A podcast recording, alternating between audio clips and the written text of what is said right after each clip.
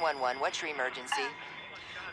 This car, an SUV, it was going across, it went around the barrier and the train. Oh, God. Ma'am, did a train hit an SUV? Is that what happened? Yes, the train is still going. The train is going, and the car, I can't believe it.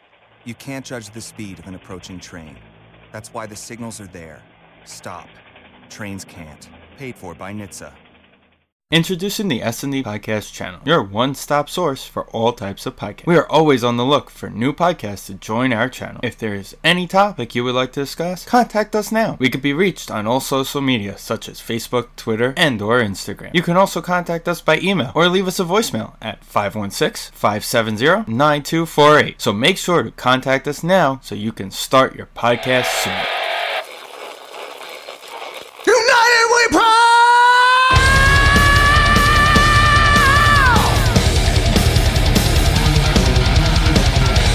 Welcome to episode 207 of the S&D Podcast Show, a very special baseball preview edition.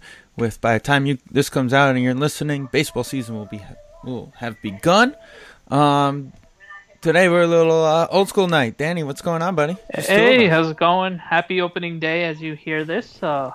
Happy opening day to everybody. Happy Passover and happy Easter to everyone. Both holidays are coming up this weekend, so. Steve, enjoy your fast, and it's not a fast. Wrong no, it's not a fast. You can't eat bread. Sorry, that's right. That's the only thing. So at least it's not a fast. And I'll follow it anyway. That's true. You don't have to follow it anymore. That is. Never really had to follow it anyway. I thought you had to follow it at work. Oh, yeah, that job. Anyway. It's opening day. The Mets are home. It seems like they're always home, which is awesome. They're playing the Cardinals, so that's going to be fun. I feel like the last time they started on the road was the Reds. I think it was like Pedro's first year. Well, obviously not, but yeah, that's one of the last times I remember as well. But Bartolo did start off against the Nats in Washington 2 years in 15. So. Oh, that's right. The famous familiar how to close the game because of an injury. Oh, yeah, a certain pitcher that got suspended a couple days later. Yeah, that guy. But the Yankees are north in Toronto, so that should be also a fun game. See how many home runs Stanton, Judge, and Sanchez hit in the first weekend in that bandbox as well. So they're there and then they come home, right? Oh, yeah, then they come home. All right. And tonight we're actually going to welcome back our friend Joe McFly. You could always check out his vlogs on Twitter and, of course, the sndblog.com. Always good to check his stuff out. He actually just came back from spring training, so we'll have him on in a little while. Of course, I just had my Mets preview article come out on S&D Blog, and of course,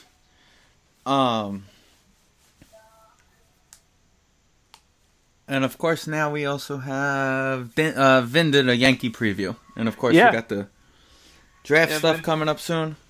Yeah, I'm going to be doing that soon. I just didn't feel like talking about the Odell Beckham nonsense this week.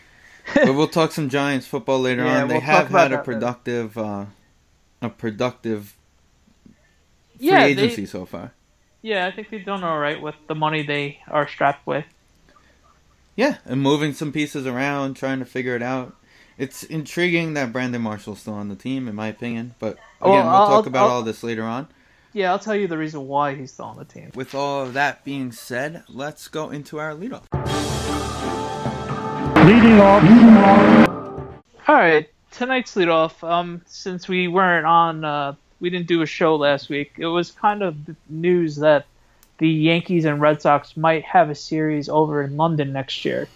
So I brought to Steve's attention, is it a smart idea to actually have a division rivalry games to be played in a foreign country, considering how big a rivalry that is? And you know that regardless of the Red Sox, whoever's home for those games is going to be losing gate because obviously those games are going to be sold out anyway. Should it be a lesser team matchup, like a West Coast team, East Coast team, or a interleague style of play, or just have it during spring training and just be over with it.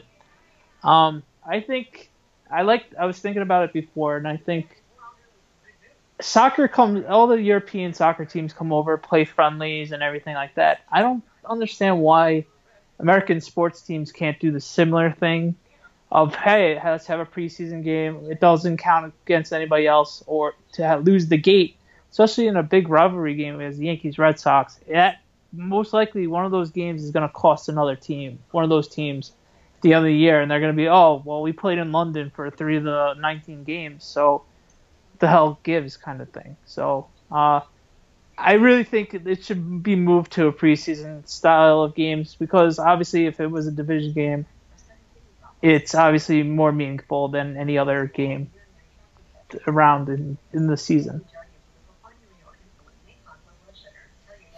I don't know. I feel like I feel like baseball is internationally known enough that throwing an extra series in there in the middle of, like, the season just doesn't make any sense. Or even the spring season. I mean, remember they used to play in Japan for a weekend. Yeah, that would be the beginning of the year. It I don't know. Like, I think it's just, if you're gonna play like a series, Europe is the biggest place that the 4 major sports we have are struggling with. Well, except for hockey. Except for hockey, yeah. Right. And they claim football is big, but obviously we know that's a lie. They get the Jaguars every year. They're not big. But yeah, go on. Sorry. But yeah, you know what I'm saying. Like, baseball's big enough worldwide. I get you want to play European, so use the World Baseball Classic and play games in Europe. Yeah, that's like you mentioned before. That would also work as well. You know, play the games in Europe there instead of playing them, you know. I get you put the first rounds are locally for a lot of teams, but, you know, remember the Marlins played like 10 games a year in Puerto Rico? What did that really do for baseball? Nothing really. Obviously, you know, they have a big Puerto Rican fan base. It's just the weird scenario. I know I liked also the couple games in Cuba and a couple of games here and there. I just think if you're going to do gimmick games, it shouldn't be a meaningful game like the Yankees Red Sox. Or any divisional game. Because honestly, at the end of the year, especially on how close baseball teams have been in the last couple of years and how competitive a lot of these teams are, they're going to need those games.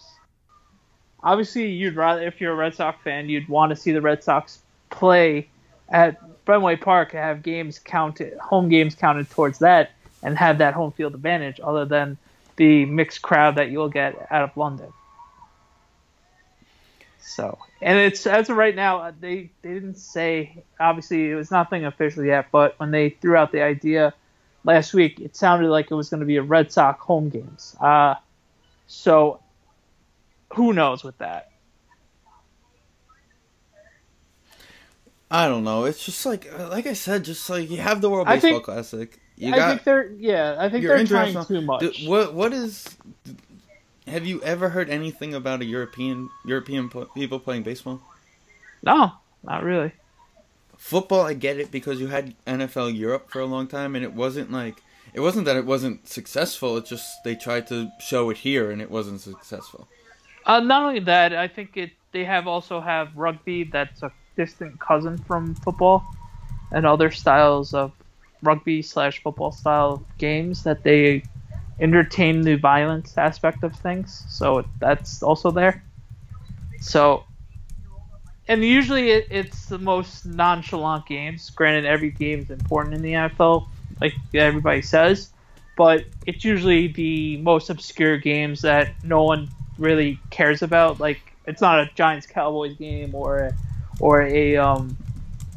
another big rivalry, like a Packers-Vikings or Vikings-Bears. You know what I mean. So the football style of things would be a better workout. Like, let's, for example, Marlins. We'll do a football-style London game. Marlins-Rays game, because no one's going to go to either game. So. Right, the Rays don't get enough fans at their stadiums. Yeah, and they turned down $200 million from Marlins fan for the Marlins. So. But yeah, I think they should take the playbook from the European soccer teams. They come every year on tours and they play friendlies, and they still everybody's so excited to see these teams. Granted, no one's going to be as popular as European soccer teams, but they'll play a friendly, they'll play like the crappier team here, and then they'll play a friendly against another European team that's just as awesome, and everybody's just excited to see them because it's the only glimpse we get to watch on American soil. So I could see that working, but it's all about the dollar, so it's going to end up going to be that way, whether we like it or not, unfortunately. Right, I don't know. I think Manfred's trying too much. You know what I mean? He's trying to put his own stamp. Yeah, that's what it comes down to. He wants to put his own stamp on things. It's the ultimate trying too hard kind of move. Right, like, and you get it too, because you know David Silver's trying to do. It. What's his name? What's the new commissioner of basketball's name? Oh, I'm drawing a blank right now. Something Silver. You know what I meant? Silver, yeah, Silver. Like, you know, he's trying to make an impact on the league, too. Like, you know, he's trying to change the draft lottery. He's trying to change different things that go on. Trying to reformat the playoffs so that, you know, gives teams better chances. Or reformat kind of the salary situation to help other teams out. Like, you get it. Everybody wants to have an impact. And it makes sense. I completely don't blame them at all. You know? Oh, no, it's not a blaming at all. But they should worry about... I don't know. They should just know, like, all right, let's fix other things first, and then let's venture out there and figure out the European aspect of things. But the other problem is, unlike other sports other than football, most of these other sports have that dominant European player that, all right, so-and-so is coming to Europe, and it's going to be like breaking news on every single channel, and everybody's going to watch every waking moment of that particular game because of so-and-so being there. For example, like, I guess we could use Porzingis. Imagine if the Knicks went to Latvia. It would be crazy. Right. It's like the NBA does that, like, they do that London game in the middle of the year. Yeah, and next year... And nobody watches? Yes. And then the... I think NHL goes to Sweden. They do things as well. Yeah, but that's also like the start of the season type of thing. Yeah. They do that early enough in the year, but it's also like, you know, the NHL has markets there, so it makes sense for them to go there because they have players that are coming here, players that... With the NHL, it makes sense for them when they play internationally. Oh, yeah, I agree. And it's also not rivalry games. The biggest point is it's not a rivalry game. On top of that, because I don't know, it's just I think they're just let's just get the two biggest franchises in all of Major League Baseball. No offense, Cubs and Dodgers and all those other teams, but that's the most marquee matchup in the league. Let's grow it there, and it's like, God forbid the Yankees or Red Sox need that one game, and it's some fluky play because someone doesn't know the boundaries of the field or something goofy like that, and that's how the teams cost a playoff spot. I don't know. With that being said, international baseball should not happen. That's what it comes down to. Yeah. If you want to throw a couple teams like 2 weeks before the season into London, or like 4 teams 2 weeks before the season to play some spring training games and let them have expanded rosters for it. Okay, fine, I can understand that. But to do possibly during the season and to have a Yankee Red Sox game? Yeah. Think about all the money Fenway or Yankee Stadium is going to lose because you didn't have those three games there. Oh, exactly.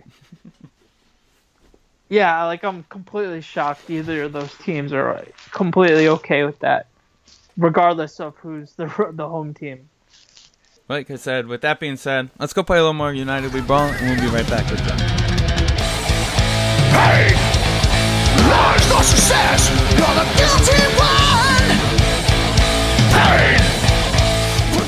Welcome back to our very special episode this week, episode 207. Of course, we are doing it in honor of Autism Awareness, which begins on, of course, April 1st, but of course it should be a 365-day-a-year thing, or 366, depending on if it's a leap year, of course. So make sure you're sharing our episode.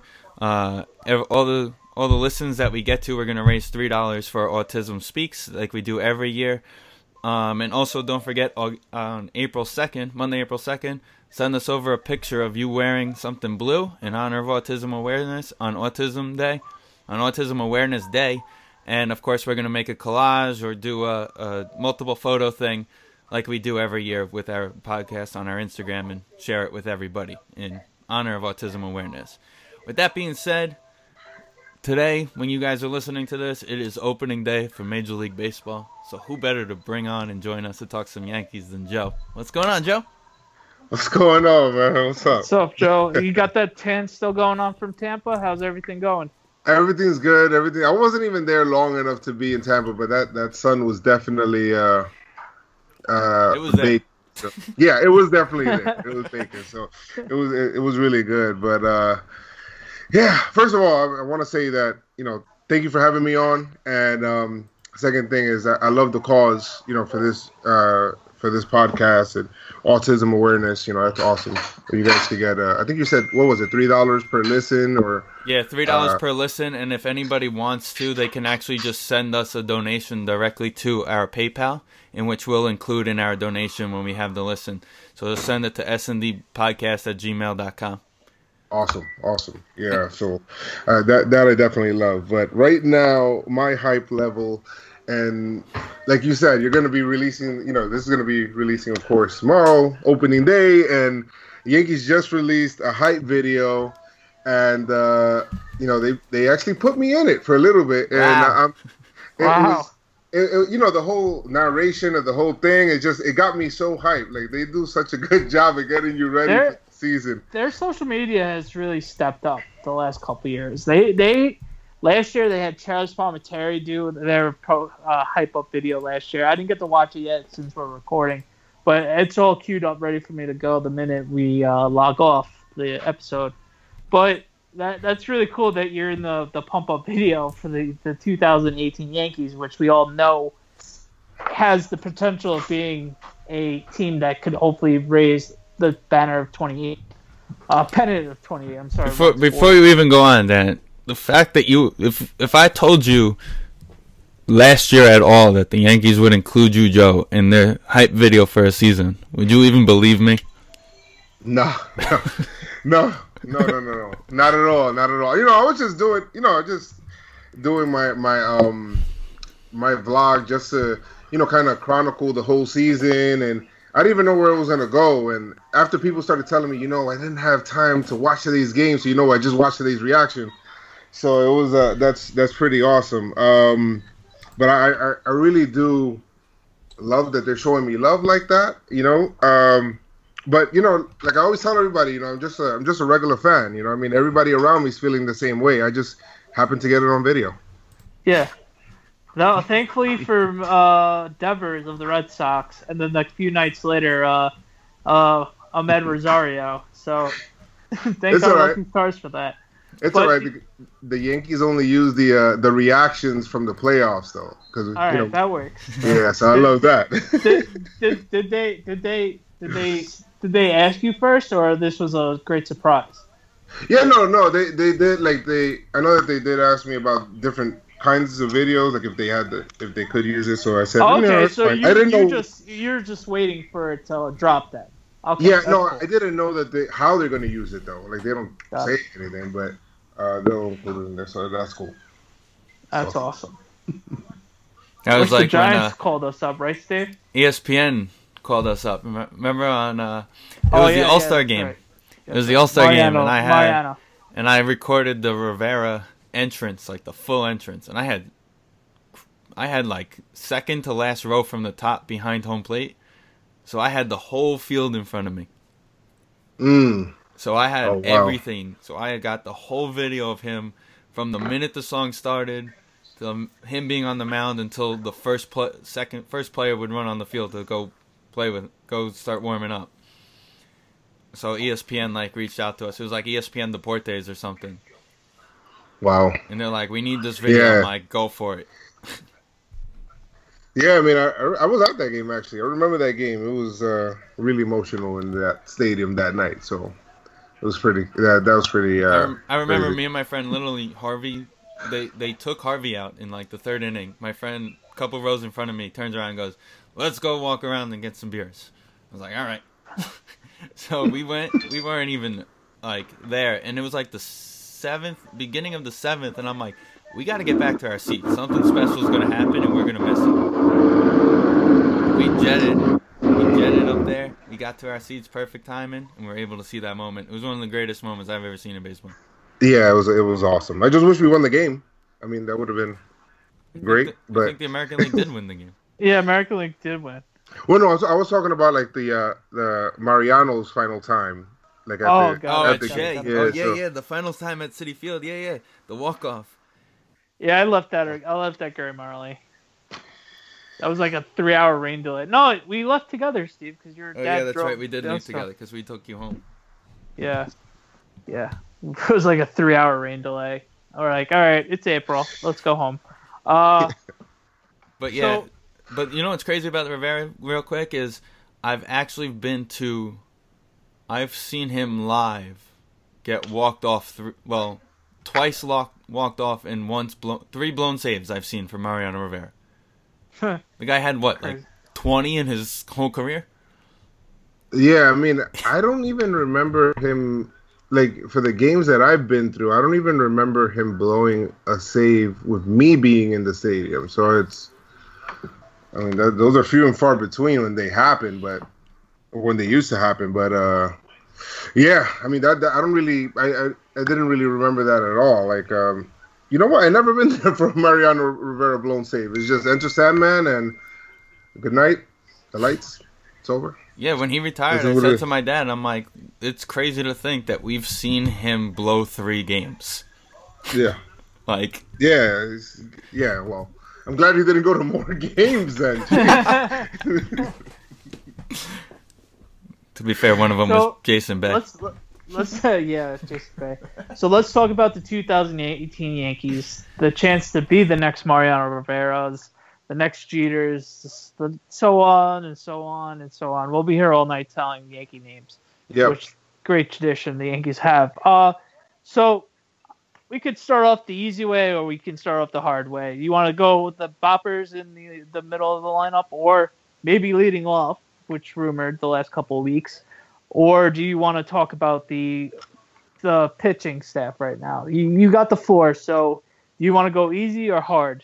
Your choice. I mean, we can go hard, I guess. I mean, they're all easy, but the pitching staff, I think, is the most overlooked part. Like, the starting pitching staff, I think, is the most overlooked part of this team, and I think that a lot of people overlooking for some reason, don't know why. Yankees were like either, I believe, second or third in the AL when it comes to starter ERA, second in starter ERA. So a lot of people are sleeping on that team, and plus a lot of people had some really bad years and were still able to accomplish that. So, like, I don't believe Tanaka's going to have that bad of years what he had last year. I think that contract was really weighing on his head, and now he doesn't have to worry about that. Obviously, he opted in. And then you have Sonny Gray, who now, coming from the West Coast, jumping into a playoff fight, and now he has the opportunity to get comfortable. He exclusively worked with Gary Sanchez all spring, and they're ready to go. So I think that we're going to get a better year out of him, too. And, CeCe, he says he hasn't felt better than what he has now this year. So, I mean, it's just a lot of things, going on with the starting staff. I feel like a lot of people are overlooking. I understand that, Severino didn't pitch as many innings like that in his life, but I see him progressing. He worked again with Pedro Martinez this offseason, and I just see him taking another step into that limelight that he's going to be, kind of like that ace in the Cy Young conversation kind of thing. I feel like Montgomery. So yeah, I mean, yeah. So That's another guy. It's another forgotten guy where people say, oh, the Yankees need starting pitching. And Montgomery, as a rookie, I mean, he was, I think it was first in Rookie of the Year voting for a starting pitcher. So, I mean, that was, it's just awesome seeing him, and I'm really looking forward to seeing what he has going forward. So that's what I'm excited about when it comes to the starting rotation. I feel like a lot of people are sleeping on them. Well, that's because everybody knows they just have to get 5-6 innings, and got the bullpen, the deadly bullpen right there. Ready absolutely. To go. Yeah, absolutely, which is another part. It's another component. And, I mean, Boone got the perfect job, man. He just has to have these guys relaxing, man. That's it. It's going to be interesting. That's pretty much what's hedging on the Yankees this season is if Aaron Boone can be able to manage and press the right buttons in a given situation. And that's the only thing holding maybe everybody's feeling the optimism. But in a couple of weeks, let's say the Yankees do start off in a little slow start, I know they can bounce back, but it's going to be interesting to listen to the radio, reading the papers, getting the clicks on Twitter, on seeing how is Aaron going to adjust and have the Yankees ready to go and win 10 in a row, win a bunch of 5 series in a row, 10 series in a row. It's going to be interesting to see how he can mold them to being the team that has all the potential in the world. Yeah, absolutely. I mean, it's like, again, all that Boone has to do is get these guys to relax and rely on Larry Rothschild when it comes to the rotation and just kind of learn on the job kind of thing, because you can't really take too much out of managing in spring training because everything's laid back anyway. But, I mean, if he can keep those guys loose, I think that's the most important part, right? Because these guys are already coming in hungry no matter what. Oh, yeah. And I don't know if you listen to R2C2. Yes. That's a great podcast. And, love it. They had the interview with Gardner a week ago, and he was working out with Judge. And Judge said to Gardner that he doesn't want to be a one-year wonder. Yep. And he's working even harder than what he was last year. And I'm sorry, that's freaking scary, especially having Stanton right behind him, regardless of what spot he's in.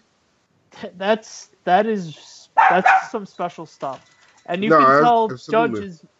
I scoffed at the idea last year when Girardi mentions Judge as a Jeter type, and not hearing the actual clip and then actually hearing the clip a few days later, and like, okay, I see what he means by he's very Jeter-like, and I'm going to go about my business, I'm going to be the best team guy I could possibly be, and carry them at the same time. So that's all you can ask for a guy like Judge. Yeah, did he show up a little bit more of himself in that interview also on R2C2? I agree. You never saw that out of Judge, and you hope to see that a little bit more out of him. But to just... the sky's the limit for Judge, and if he continues what he did last year, the Yankees are in a whole lot of world of awesomeness. And the funniest thing, I know you see it because you're one of the big guys on Yankee Twitter. Yeah. And I see you and Justin Diamond and everybody else. Everybody doesn't forget about Sanchez, but people forget about Sanchez. And I hope he could be the but that's the scary thing that they do, and that he could easily hit 40 home runs and drive in 125 guys, and everybody will forget, oh, just because he's not Stanton or he's not Judge, that he's number 3 on that list. He could easily be better than both these guys if time show proven right. Yeah, I mean, look. My pick for the guy that's going to be stand out in the Yankee lineup is going to be Gary Sanchez to me, because just when pitchers think that they're out of the woods and these are three high on base guys are getting in front of him. You know, Gardner, Judge, Stanton. I mean, those guys get on base if they're not, if Judge and Stanton are not hitting it over the fence, of course. And Gary's going to clean up this year. I'm going to call him the school bus, because he's going to be picking up everybody on the bases. That's what he's going to be doing all season. And I just see that. Last year he had 30 bombs and he missed a month. So, I mean, think about it. It just he's the one I'm really excited about in that lineup. No. And you have Aaron Hicks, and you have Didi. So it's going to be interesting to see. There's going to be not an easy out in any situation. So it's going to be nice to see with the Yankees, and how that's going to be the biggest question is, what does Aaron Boone handle this club? Because we all know what the Yankees lineup could be. Obviously, it's a big blow. The Bird, who's unfortunately hurt again with his foot, it's only going to be a matter of time to see. Hopefully, does Austin take care of business, or does Neil Walker? Neil Walker is a very underrated player. And I think he's especially being a left-handed bat in that ballpark. Forget it. Absolutely. I love Drury. The Drury trade. That's another one. That's another DD trade. Yeah. So I mean, I love those two guys there. Tyler Wade, I think, is a really good guy to watch out for too as a rookie right now. Even though Neil Walker's going to be starting at second base tomorrow, I think against righties you're going to see Wade in there a little bit more. Just offers the Yankees some more speed. And the guy had a phenomenal spring training too. I mean, so it's a. I know that I think there was some headlines when Boone let off Judge, but I don't think that's going to happen. I mean, that doesn't even make too much sense, because I feel like it shortens the lineup actually. If you do that, having Judge and then Giancarlo after him, after that, you don't want to have Gardner at the ninth spot, because I think Gardner kind of sets the tone. He's a prototypical leadoff hitter that sets the tone for the entire offense, I think, with the way that I see Gardner. He's tough at bats, tough as nails, and that's Brett Gardner right there. I think he definitely deserves to be in that first slot, and he is tomorrow, so that's good. Yeah, no, you got to have the table setter with Gardy. And obviously, if Judge bats second, which he did last year, he obviously is going to have the protection with Stanton batting three and then Sanchez batting fourth, which is completely fine. So just see that they're thinking too much. I know analytics are a big part of the game, so you're going to get, statistically, you should get more at-bats as a one-hole, obviously. But honestly, him in batting number two is going to be fine. It worked out last year. It's going to work out again. And we know he's hungry, so the sky's the limit with that. Yeah, absolutely. So, what's your prediction for this year? Are the Yankees going to overtake the Red Sox and win the division, or are they going to battle it out like we are all expecting, and then unfortunately win the wild card spot? So hopefully, obviously, I know what you want, but do you think it's going to happen? Yeah, I mean, definitely. You see, and the reason that I think that the Yankees will win the AL East, I don't think it's. I'm not going to say it's about their starting lineup every single day, which obviously, and their starting pitching or their bullpen. I'm going to say it's more because of their depth. They have. They're stacked. I mean, you have guys like Miguel Andujar, of course, Tyler Wade, Gleyber Torres, so on and so forth. That I think that the Yankees, more than the Red Sox, because right now their farm, according to Keith Law, I think it's rated number 24.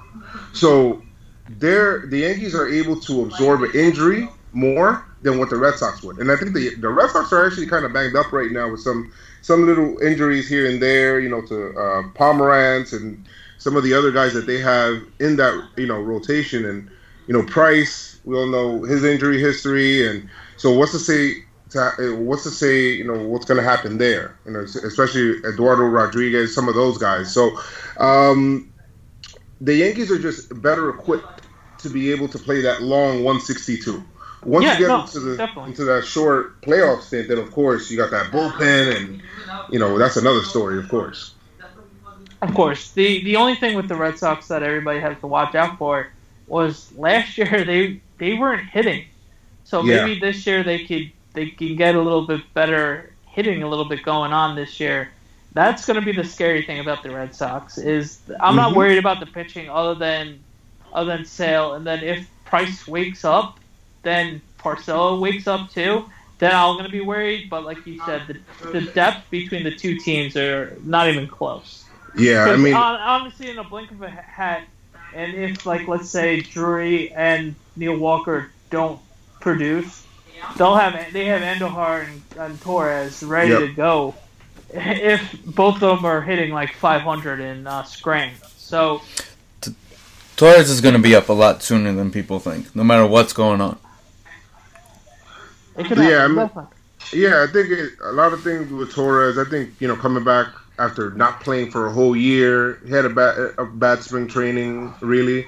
But it's all right. I'm not worried about Torres. He could take as long as he can because Brian Cashman, the ninja of this awesome 40-man roster and just this architect, has done a great job at just giving us the opportunity to be able to just sit back and wait and giving them time to really fully develop and finish off their development. Going back to that Red Sox thing is that I think that them signing J.D. Martinez was huge. I thought last year they missed that, you know, Big Papi presence. I don't know if they underestimated it. I don't, you know, the significance of that. He's going to be big. He's big time. So I'm definitely expecting a dogfight between the Yankees and Red Sox. But I definitely think that the Yankees are going to end up on top. Are you going to Toronto this weekend or no? No, I'm not going to Toronto, but I will be there for opening day, weather permitting. Because I think it's supposed to rain over here. But weather permitting is supposed to rain Monday, but I will be there. If not, then I'll be there Tuesday. But I will not miss opening day in Yankee Stadium. I'll definitely be there. All right. Figured, you know, nice little drive up if you were making it. Yeah, I was thinking about it, but I just did the spring training one, so I'm like, you know what, let me just wait, you know. And there's other road trips that I'm thinking about for this season and like going to Philly, you know, those kind of things. So Be careful there. Yeah, I know. Those guys are kind of crazy, but, I mean, I went to Fenway Park, too, my Yankee year. So that's crazier, yeah. You know, so there's a couple of trips, so I'm just kind of, you know, maybe trying to tone it down a little bit so early, even though I'm so hyped. I don't blame you at all. Last year I did D.C. last year. Oh, I want to go to D.C. I want to go to D.C. also, and Oakland. I want to do Oakland this year. That'll be fun. So, we're going to throw you on the spot. Just make sure you have your gas mask because of the sewage problem there. Oh, man. So, we're going to throw you on the spot. Is this team a World Series team? Yes. Absolutely. I think last year, I'm convinced that if the Yankees would have went to the World Series that they would have won. But it just wasn't their time. I mean, they needed to learn how to win on the road. That's one thing. And, you know, they won a tough game in Cleveland, Game 5 against Kluber on the road. But I think when you're going against a team like the Astros, you know, you have to really have that. You know, if the Yankees would have had home field advantage last year, they were not losing a game at home. But, you know, You need to work for that home field advantage. The Astros did, and they were able to win at home, and they did what they were supposed to do. But the Yankees still young team, and they came within one game of that World Series. So, yes, they're definitely a World Series team. They're right there with all of these other teams, even though I think it's Sports Illustrated came out, and then they said that the Yankees would be in the World Series against the Nationals, and the Nationals would win. I don't even pay attention to that stuff. But you know how many times the Mets have been on the cover of Sports Illustrated, and then... Yeah, I don't know. I want to say at least 3 in our lifetime, Dan. Yeah, 06, 07, and then the last the infield. The infield photo that too. From that 2000.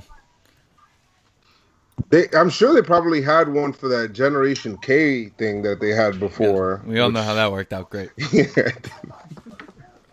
Oh, man. Listen, you guys are on the cover this year, so... Yeah. It's literally Madden for baseball. Yeah, I think it is. Well, the Astros were on it last year, so I can't even... They were also on it like 4 years ago saying that they were going to win it. Yeah, that's true. So maybe... Let's see. But if that had stuff to do with it, you know, we'd be very rich in Vegas right now, right? But that's why we love sports, because You just don't know. Yeah, anything can happen at any given time, and that's great. I mean, that's why I can't wait for baseball to start. It's just, it feels like it's been forever. But now it's going to be the marathon that, you know, it doesn't feel like it's going to end until, you know, September. And then it's, then the playoffs start, and hopefully, you know, it's a good season for us. Bird comes back and starts to dominate and starts to live up to his potential. And, you know, that's my wishes for this season, man. You think Bird comes back? Oh, yeah, absolutely. I mean, look, I was upset. You know, I'm not mad at him kind of thing. I'm just really upset because he fits this lineup so perfectly. He really does. He's like, he fits it like a glove. The guy's a perfect left-handed power bat that the Yankees need at first base, too. So it's frustrating, but I could imagine for him it's even more frustrating because all he wants to do is play.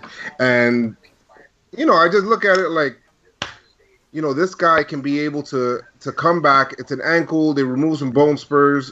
It's better that it happens now at the beginning of the season. Come back around May 15th and then play for the rest of the season. Hopefully he has no more problems. But better to happen now than it happens later on when we really need him. Right. You'd rather have it now. Yeah.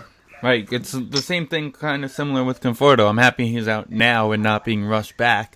As you know, he played some games at the end, but they're like, you know what? Let's give you some more. Let's make sure now, so that come August, we're not as concerned. Yeah, I mean, absolutely. I mean, when he comes back, is he playing center field? Yeah.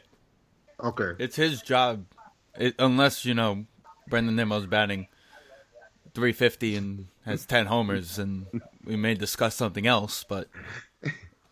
Maybe first base or something. I don't know if that happened. That would be a good problem to have, though. Right. I mean, can't argue with having that problem. You move Jay Bruce to old man Gonzalez off the field and put Jay Bruce over at first base. Yep. But with that being said, I'm sure you're going to have a great opening day video for us tomorrow. I'm sure you're pumped up, ready to go. Yes. Definitely, man. Look, I mean, if you're a Yankee fan, I already know you're super hyped going into it. There's a lot of expectations last season, going into the season, kind of like toe in the water kind of thing. And the way it just ended up, it was just awesome. And I just think about how electric that stadium was. And right now, I think the Yankees actually lead in ticket sales like everywhere right now. And they've been... You know, hard ticket to get right now. I'm just glad I got, you know, these season tickets out the way, and I don't have to worry too much about secondary market. But I just want the stadium buzzing again, man. Where you just walk in and it's packed, and I know if it's like some game in August against, I don't know, the Royals or something. It's probably not going to be packed to capacity, but just the electricity in the stadium is what I miss, and I love that. Because you feel it through your bones. You guys probably know about it when the Mets were in the playoffs, and you feel like the whole city's kind of behind you. The feeling. I mean, we didn't win it, but that game, the moment David Wright homered in Game 3. Yep. That moment, just like the chills down the spine when the ball hit the bat, was just. I get we didn't win it. We won that game, but like, just having him homer in the World Series game. Oh yeah, I mean and that's good for him, and you know, I mean, he's kind of still trying to battle back and try. We all know that it's probably not going to happen. Don Mattingly did not, you know, come back from that injury, so I mean, it's unfortunate because he was a good guy, man. That guy's a hard worker, and it's like an actual leader for that team, and it's just unfortunate to see him go through that, but it's sports, bro. I want one thing and one thing only. I want moment in September. Where David goes out for warm-ups before the game, has a catch with Jose Reyes while he's at short. Mickey pulls both of them, and they both walk off the field together in September. Oh, nice. And just let David call it a career from there. Yeah, just... Come out. Be in the starting lineup for a game in September when you have the expanded rosters and you don't have to worry about it. Have him come off. And he calls it a career. Yeah, kind of like how I think the Yankees did with A-Rod when they put him at third base, and I was so happy to see him at third base, and then they took him out after the inning there. But yeah, it's always good to have them there, and David Wright, just a way to kind of pay that back, because I think the Mets have been really patient with him, and they don't like collecting the insurance check. Oh yeah, yeah, definitely. That's part of it, But don't tell them that, they're trying to. They won't admit it, but we all know the Wilpons like the insurance check. Yeah, it's so much easier than just to write it off, and right, like the Yankees did with A-Rod, right? We collect that nice check, him and Anyway, Joe, it's always a pleasure. Make sure to follow him on Twitter at Joe's McFly. Keep up the great work, Joe. We'll definitely have you on during the season again. Absolutely. And make sure you guys do subscribe to my YouTube channel at Joe's McFly, also on YouTube, and just to get all of the latest videos and Yankee news and all of that there. All of my videos get uploaded up there. So, but thank you for having me on, guys. And keep the pinstripes on. Keep them strong. Let's go, Yankees. Thanks, Joe. Thanks, Joe. No problem. I'm not a liar, no. All you can do is hate me, yeah. All right, welcome back to the S&D Podcast. You just listened to United We Brawl. Once again, this is our special Autism Speaks episode. So every listen that everybody listens, we will donate money towards the great cause of autism. And of course, don't forget, April 2nd, please don't forget to send us photos of you wearing blue so we could do our yearly collage that we always love doing for everybody and on Autism Awareness Day.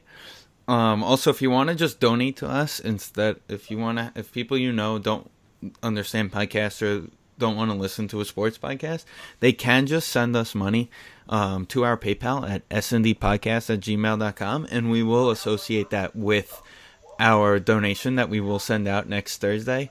Also, thank you right off the bat to Chris Hillier, Vito, for helping us out. He actually sent us some money the other day in honor of autism awareness. So that was very nice of him to get us started. So we know we've always been there for Vito. He was on with us at our special in September. Looking forward to having him on, joining us again, maybe around the draft to talk some Jets football with us. And definitely going to have him on again during the summer. So again, thanks to him for helping us out.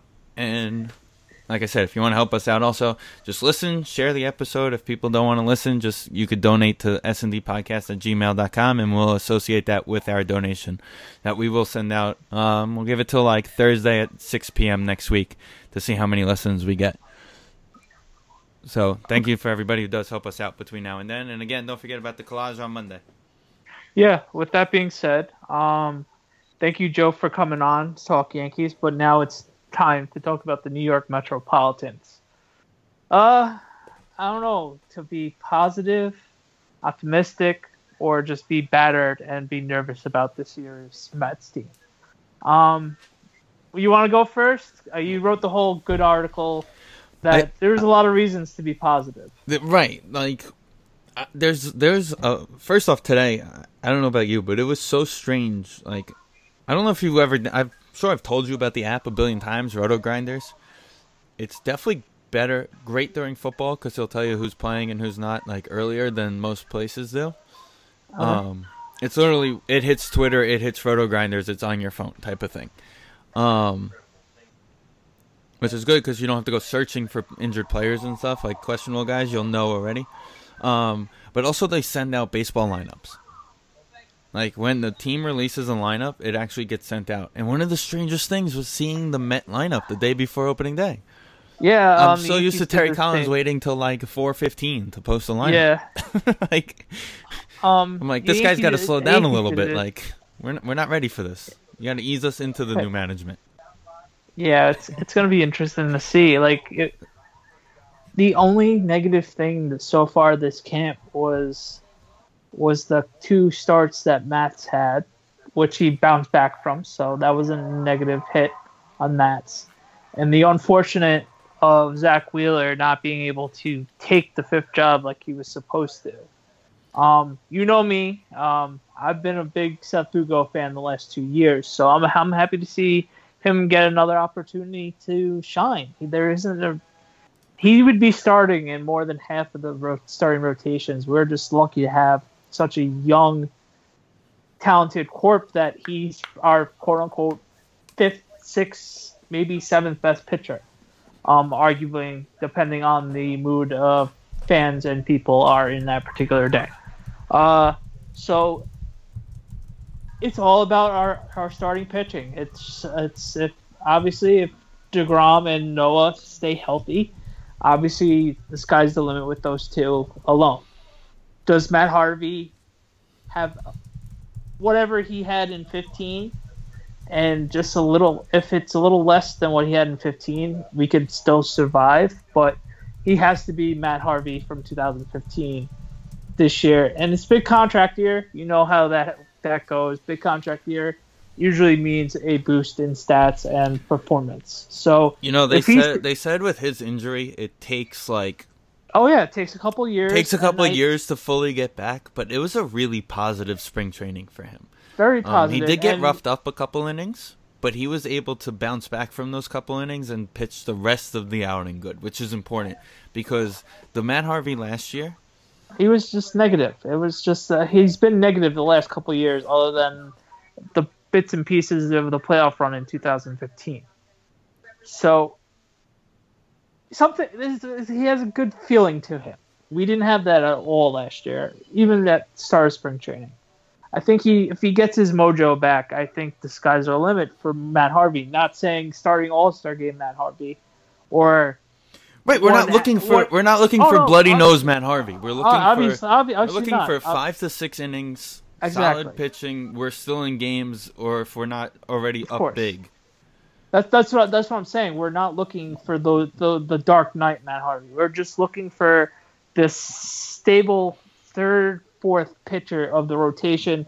After a tough couple of games, God forbid one of our pitchers don't have it. He's there backing up, being a bulldog that we all know he could still hopefully be. Right, 100%. And then Steven Matz is the ultimate. Can he play through pain? Can he pitch through pain? And I think Dave more than 4 games. Yes, I think with Dave Island and Mickey, I really think it's going to be, obviously they're both very big pitching. They're pitching guys, so I think with that being said, that's a bonus right away compared to Dan Worthen and Terry Collins. Another big question is the bullpen. How are we gonna get to Familia or AJ Ramos is the big question. Hopefully Swarzak, Blevins, who's another arm, Seawald, obviously AJ Ramos. Let's see what happens. I think AJ's the dark horse because he had a bad spring. Yeah. But he's been really good the past couple seasons to a point where I feel like he would be like he's going to be okay. Yeah, I could see that. And also the catching is also a big concern for the past couple of years. I think with the platoon of Poeke and Darno, can this year finally be the year one of them steps up and takes the job? But obviously, this day of age, we just need the platoon and them combining stats to be one good catcher is fine with me, because obviously Poeke is Syndergaard's catcher of choice usually. So and I wrote it in my article that's the most intriguing position on the whole team. Yeah. They both had phenomenal springs. Let's just hope they bring this up to the city. Can they move forward? Those type of things. Yeah, I know I like to rag on Darno a lot, and he just is not lucky with injuries the last couple of years. And I thought about this, and I spoke to Rosen a couple weeks ago about this, and I'm fully convinced that if Puecki wasn't having the spring that he's having, the Mets were going to sign Lucroy. If not just an insurance policy, to be a guy to come in and own. Yeah, that would have been a good and win the position. If Puecki struggled out of the gates in spring, you may have looked to brought in Lucroy and say, "Hey, earn your spot. Worst case scenario is Lucroy goes. We either tell Lucroy, listen, go spend some time in Vegas and let us go with these guys. And once Darno gets hurt in 2 weeks, like we all know it's going to happen, you'll be up here. Yeah, no, it's really going to be interesting. They're both high prospected catchers, so it's just one of those. And let's face it, I wrote in the article too. Combined, they very easily can give us 25 homers out of a 7th or 8th spot in the lineup. I'm done. I'd be very happy. You would take, if they combined for a 260 average, 25 homers, and 60 to 80 RBIs, you'd sign up for that any day of the week, between the two of them. The only thing I'm concerned about... Travis will have 16, but, you know. Yeah. The only thing I'm concerned about with the Mets is, yeah, they're going to hit a lot of home runs. They're... Just hopefully runners are on base for those home runs to be when they're hit. Between Yoenis, hopefully healthy this year, and Bruce Back, and then Todd Frazier, who's basically replacing Curtis Granderson as the team leader, / that guy who's going to occasionally hit a home run or two. Obviously, he's going to hit more home runs than Curtis. We all love Curtis, but I'm just seeing the facts with that. I think you could see it already on Jose Reyes' Instagram, Snapchats, that Todd Frazier is a goofball, and we're going to end up liking the clubhouse Todd Frazier. I think people are going to have to live with the 230 to or below batting average too. That's going to be interesting how we're going to handle that. If he's hitting home runs, we'll be fine with it. I think that the biggest problem is that we all know who should be playing third base for the New York Mets. Yes, but that's the problem, and everybody has it in their heart. That's the biggest problem. But let's face it, we all feel that same way about David Wright. I know. You can't find one Met fan that doesn't have a spot in their heart that wants David Wright playing third base. Yeah, it's sad, but honestly, Steve, it's been 2.5 years. No, I 100%. No, in your mind, Vin and I talk about this all the time.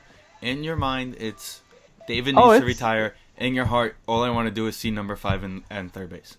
Oh, yeah, of course.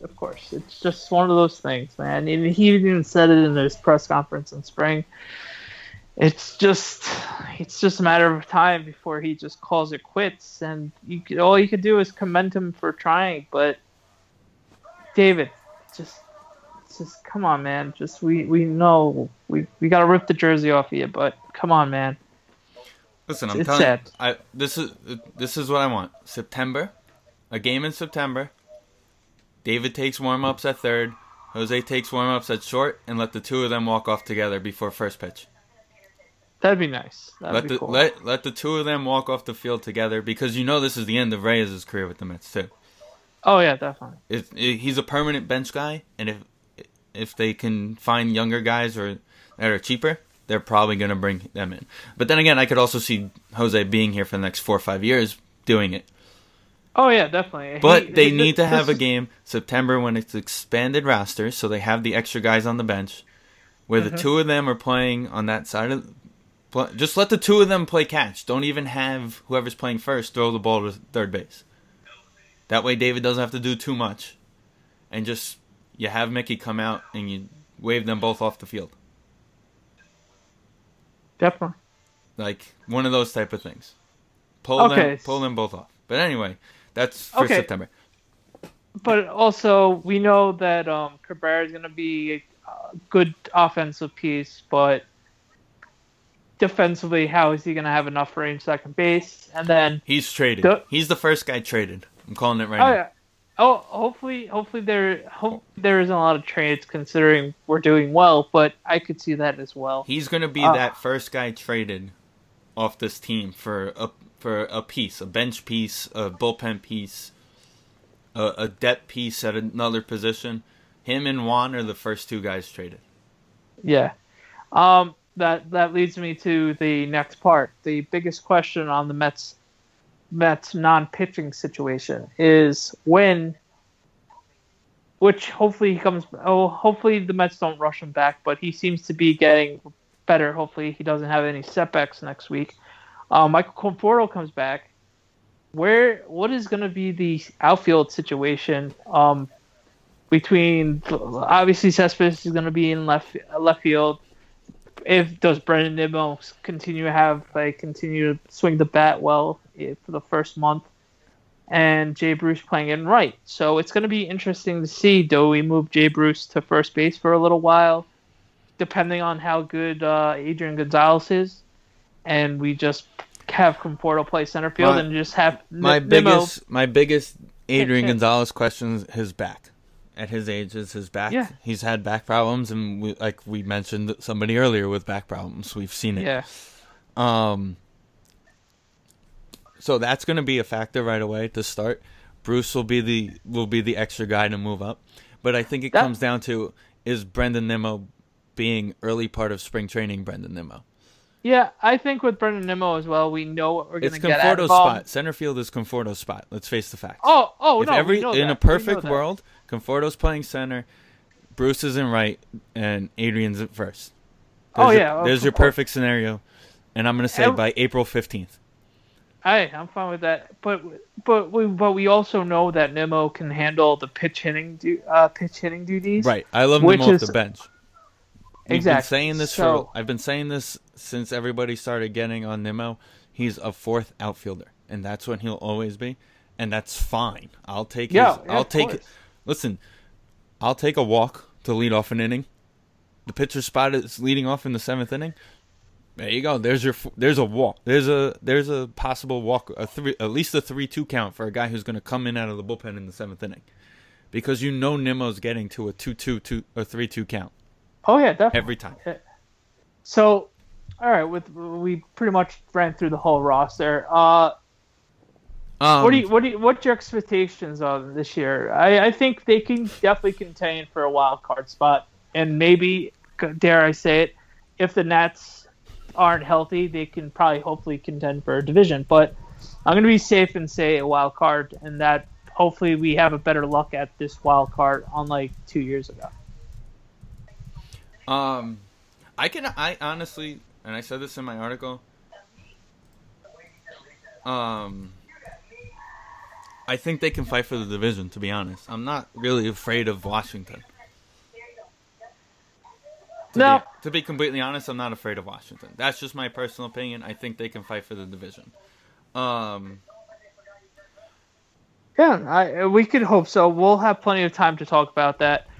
There's another team in New York sports right now that's creating all the headlines in the back pages, even though they don't want to, and that's the New York Giants with Odell Beckham. I was trying hard not to talk about it, but obviously we can't not talk about it.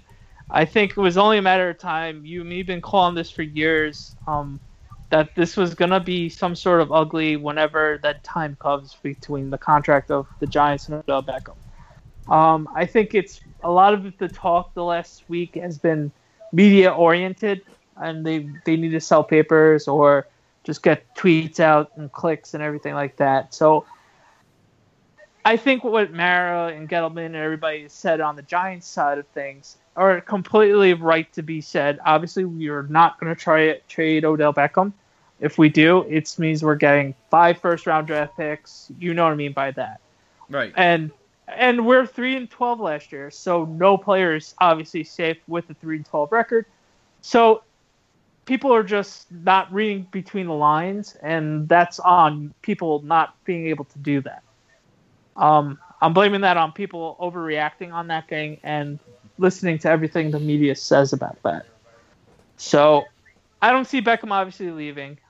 It's only going to be a matter of time the Giants decide to trade him because they don't want to pay $18 million a year or up to $20 million a year for something that they can't control off the field, especially with the whole video of the pizza with the Instagram model situation and so on and so forth. So what do you think about Beckham? I've been trying to hide away from it, talking to you about it this whole week, because it's just typical offseason nonsense that they're trying to get. So both sides of the party are trying to get leverage off of it.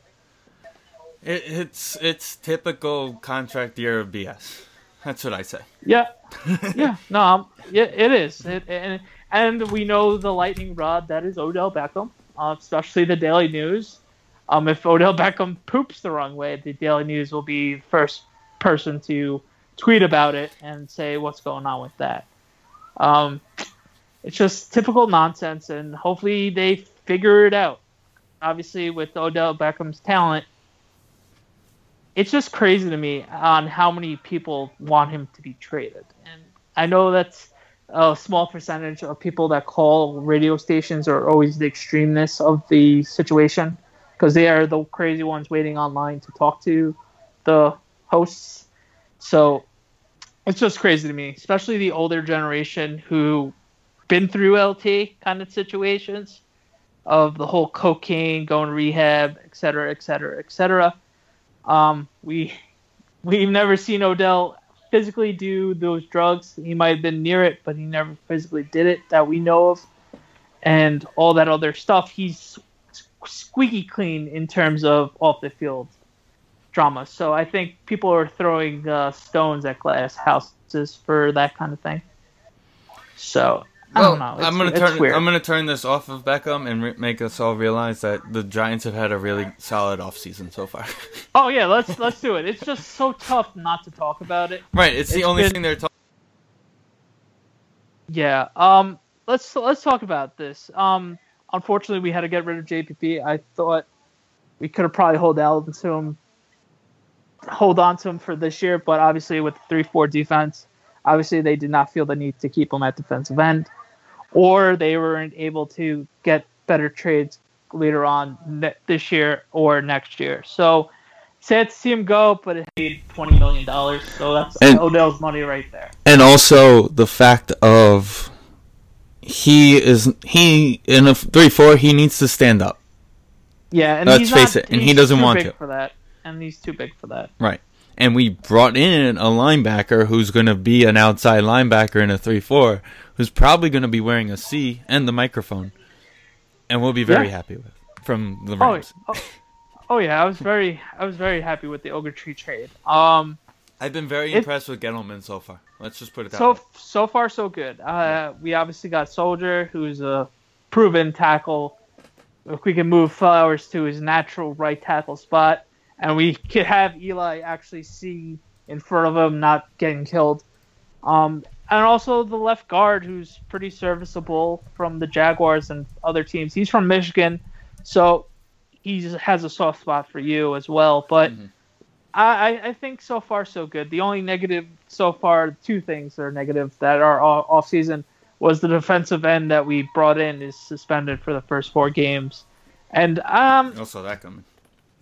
Yeah, and I didn't love the Jonathan Stewart pickup as well, but I can understand Gettleman and Jonathan Stewart ties. But you know what that comes down to? It also comes down to name one other running back on our team. I know, but I think I would rather have had Darkwa than him. And depending on so-and-so who comes over with the number 2 pick in a month. But I think for like I said to someone, if he's strictly our goal line back and our short yardage back and that leadership voice in the locker room, I'm totally fine with it. But if he's going to be getting a lot of carries for us next year, we're going to have a lot of problems.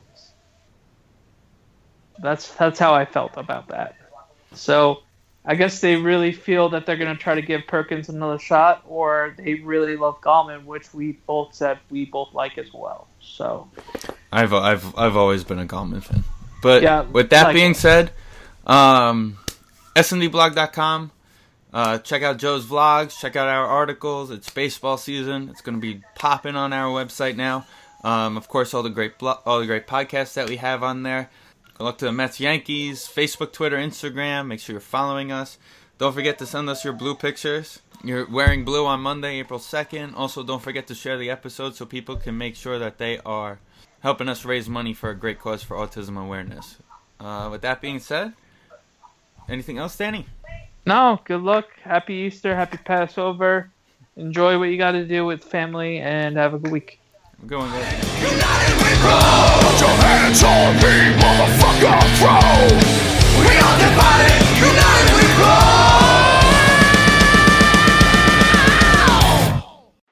grow. Are you? you still mixing station gas and oil for your string trimmer, leaf blower, or chainsaw? Eliminate the mess and the guesswork with True Fuel, the original pre-mixed two-cycle fuel. True Fuel is ethanol-free and precision-engineered for small engines, improving performance and extending the life of your outdoor power equipment. And True Fuel is available for both 2- and 4-cycle engines. Empower your equipment with True Fuel. Available at your local home and garden center today.